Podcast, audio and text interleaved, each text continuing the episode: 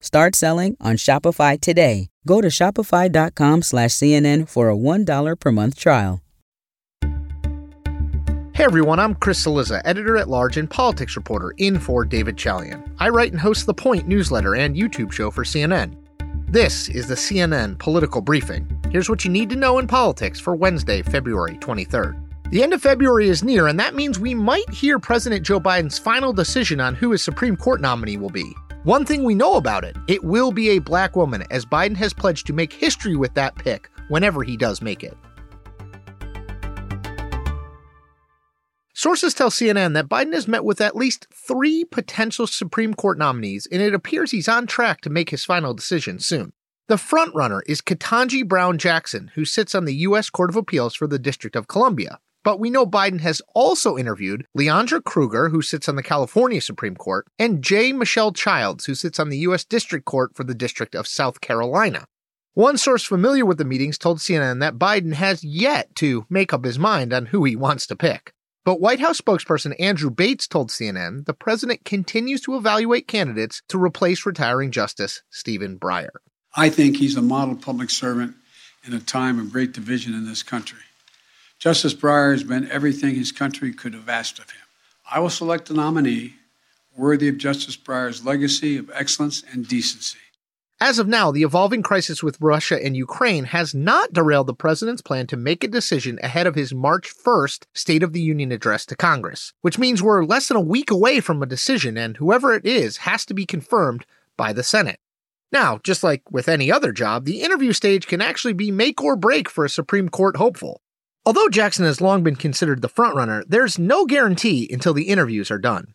For instance, the late Justice Ruth Bader Ginsburg famously sealed her nomination during a June 1993 meeting with President Bill Clinton after he had been concentrating for weeks on other candidates. It was, Clinton later said, the conversation of a lifetime.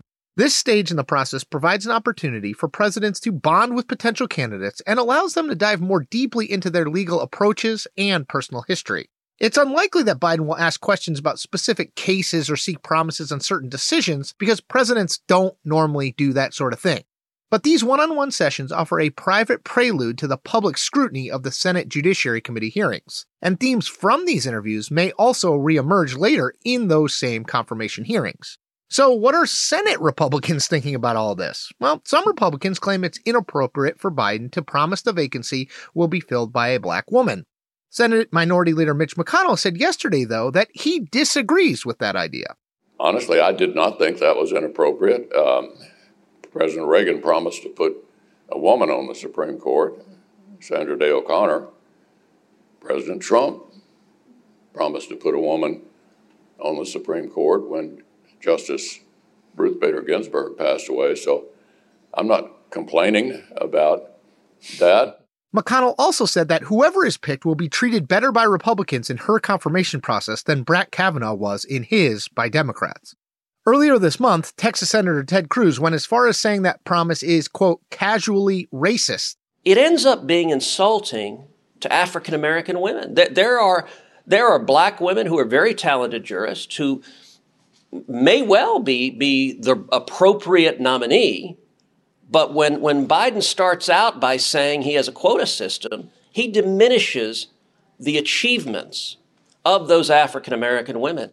Cruz knows what he's doing. He's just virtue signaling to the Republican base.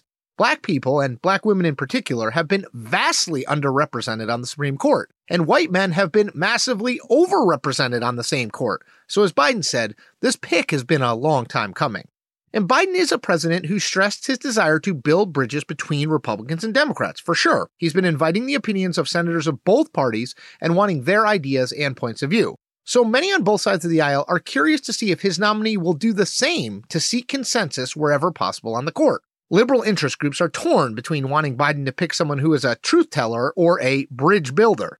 Whoever he does pick, we know the conservative makeup of the court won't change. So some argue a truth teller nominee can make a dent in the court of public opinion, like Justice Sonia Sotomayor has serving in the minority. She was passionate in her dissents and oral arguments in the abortion rights cases the court heard recently. So, with Biden's decision just a few days away, it could theoretically come in time to give Democrats a boost that they need right before the midterms. It's possible a Democratic nominee will be just what Democrats need to galvanize their base. But as we just talked about, it's important to note that it will not change the ideological makeup of the Supreme Court. And of course, the other big question could this have any impact long term, like on the 2024 presidential election? Well, as you might guess, that's hard to say. And that's because there's still a lot of unknowns about 2024. For instance, is Joe Biden even going to run for a second term? He said he plans to, but if he doesn't, who emerges as the Democratic nominee? And is former President Donald Trump going to run again? Would anyone seriously challenge him for the Republican nomination? Trump sat down with radio host Clay Travis and Buck Sexton yesterday and said that his polling has, quote, never been higher. Now, I can't find any recent polls that say exactly that, but nonetheless, we'll have to keep an eye out to see whether Trump or Biden end up running again and how Biden's Supreme Court pick is viewed by the public and, perhaps most importantly, the Senate. That's it for today's political briefing. I'm Chris Cillizza. Thanks so much for listening. Please take a moment and be sure to follow us wherever you get your podcasts. And if you want more of me and my political analysis, subscribe to my nightly email newsletter, The Point, and to CNN's YouTube channel. We'll talk to you tomorrow.